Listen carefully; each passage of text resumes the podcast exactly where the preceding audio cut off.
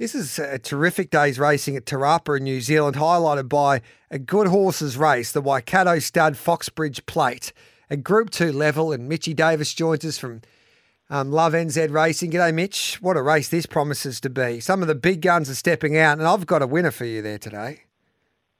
Yeah, good morning, Gareth, and hopefully I've got a few winners for you too. I reckon Pierre will win today, first up.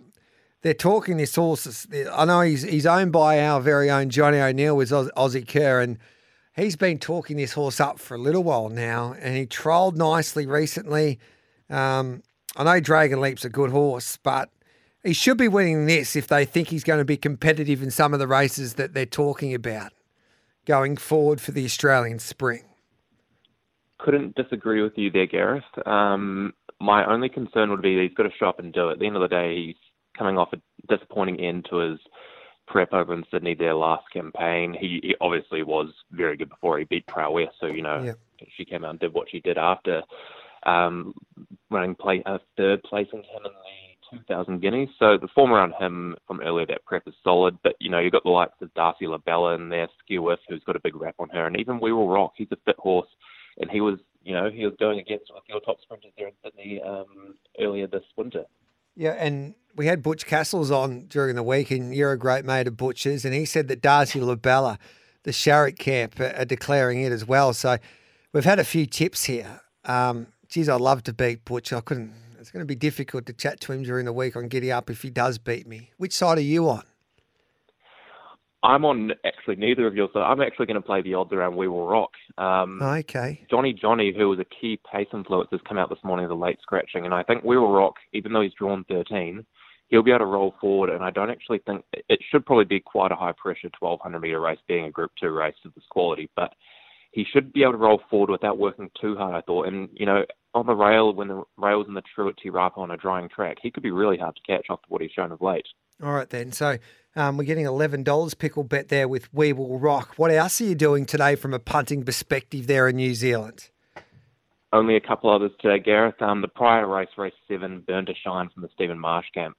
Three-year-old who mixed it with the top two-year-olds first up, and he's another who's going to land on speed. I see the stablemate's been punted early, but I wouldn't be too concerned. He's had a couple of nice trials leading in. Um, you're getting about 320 over here, probably similar over there, and I, I think he could give a side if he does find the front in that race. All right, then. So burn to shine about 310 with McNabb on board as well. What else are we doing, mate?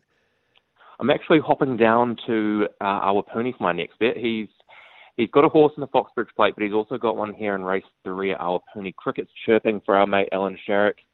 He's um he's known for putting the blinkers on horses, and when those blinkers go on, they tend to perform. And the early money suggests that he's ready to show up today. And oh, she is sorry, Cricket's chirping the filly by Belardo.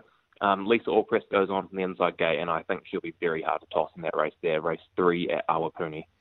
Mitchy Davis, what's this Alan Sharrock like? I know he's a legend, and I've followed him um, throughout his career in New Zealand, but a lot of our friends like Butchie Castles and um, old Tony Kemp, Kempy, they just love Aaron, Alan Sharrock. They talk, they, they talk about him like, especially Kempy, like he's God. Um, what's he like, Alan Sharrock? And he must tip. He must be a great trainer when when when Kempy tips his horses, I know Kempy's got a few horses with him, but he rarely misses. Would you believe? Yeah, no, I'd only say good things given his brother's my boss here at NZTR. So, um, okay. No, they're a good family, the Sharrock family, and obviously he's a star trainer. He's had some absolute stars um, going back a few years, and, you know, it's no different. He's got Darcy Labella, um, as we said, lining up as one of the favourites in the Foxbridge first up today. And, you know, she's another mare who's just going to go on with this prep. So, definitely keep following his horses when the money's on, and especially when he puts those blinkers on first up. Well, say good day to the old man for us, uh, one of the legends, Stevie Davis. And um, where's Robbie Logan? Have we? Has he identified himself lately? Last I checked, he was in Italy. I haven't checked my messages for a few days from him, so he might actually have moved on somewhere else in Europe. But he's not okay. back for a couple of weeks, so he's still enjoying his time over there. Unbelievable! I don't know. Love NZ racing. like it's the start of all the big races are coming, like the Foxbridge, etc. And he's nowhere to be seen. Um, unbelievable. But uh, lucky they've got you, Mitchy Davis. You have a wonderful day, mate, and good luck and enjoy Foxbridge Stakes Day. Cheers, Gareth. You too.